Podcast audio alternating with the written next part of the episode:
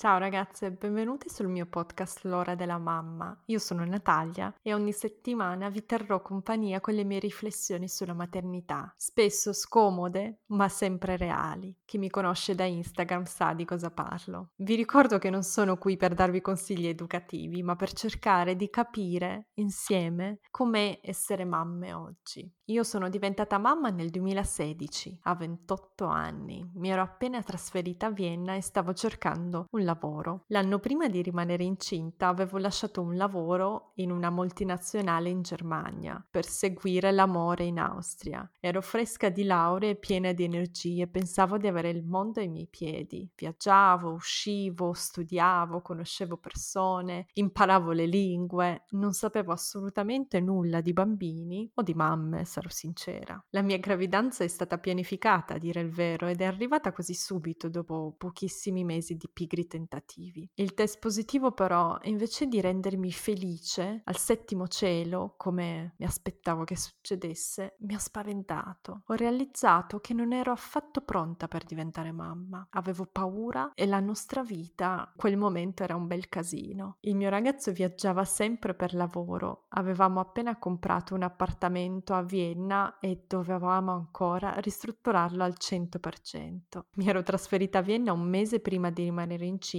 non avevo un lavoro, non avevo niente in realtà, non avevo amici, non avevo parenti, non avevo conoscenti, non conoscevo la città, zero, niente, così. Un inizio dentro un altro inizio. Pensavo però, non so perché, anzi ero convinta che tutti i miei dubbi e i problemi sarebbero finiti una volta che sarebbe nata mia figlia. Mi dicevo, vabbè, il giorno che terrò in braccio la mia bambina, tutti i problemi svaniranno. Beh, chiaramente mi sbagliavo, anche perché per me le vere difficoltà sono arrivate dopo la nascita di mia figlia Emilia. Il cambiamento era troppo grande e io mi sentivo troppo fragile, sola e inesperta. Se devo essere sincera, il primo anno, forse anche i primi due anni di mia figlia, non mi mancano affatto. Non mi sentivo io, stavo male e nessuno capiva perché soffrissi. Oltre all'evidente difficoltà di gestione di mia figlia, che era una bambina ad alto bisogno, a proposito, se non conoscete il termine, vi lascio nella descrizione di questo podcast un link al mio ebook gratuito sui bambini ad alto bisogno. Ma torniamo alla mia bambina.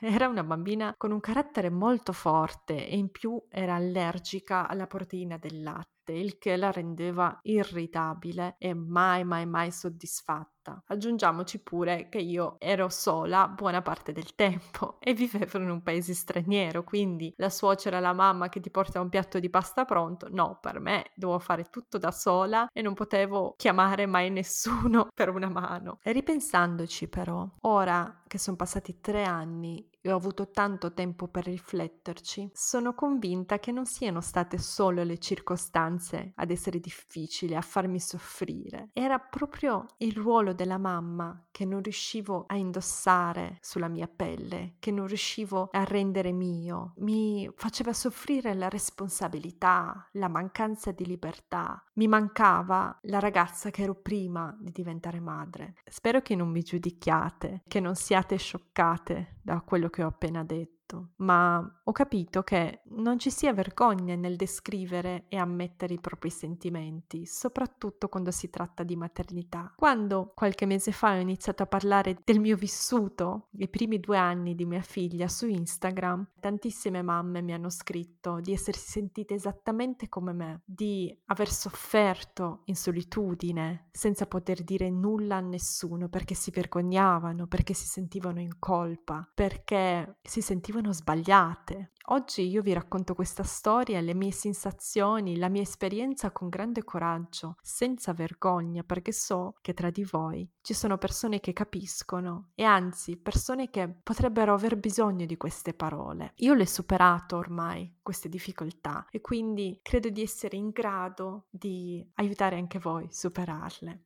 Ad oggi credo di aver capito molte cose sul diventare mamma. Sono cresciuta tantissimo in questi quattro anni, ho superato gran parte dei miei blocchi. Ho deciso quindi di iniziare un podcast sulle mamme. Qualche anno fa ho iniziato un blog, poi ho iniziato a parlarne su Instagram. Oggi inizio questo podcast. Qui vorrei poter dare spazio ai problemi di noi mamme, ai nostri dubbi e offrirvi uno spazio dove cercare le risposte alle nostre comuni difficoltà. Non sarò sempre e solo io ad esprimere i miei punti di vista. Inviterò autrici, psicologhe, ostetriche e amiche a farmi compagnia e a dire la loro. Bene ragazze, sto registrando questa puntata e sono sola in camera mia, c'è mia figlia che sta dormendo nella stanza accanto, ma sento già l'energia e il calore di ognuna di voi che mi ascolta. Benvenute sul mio podcast, a presto.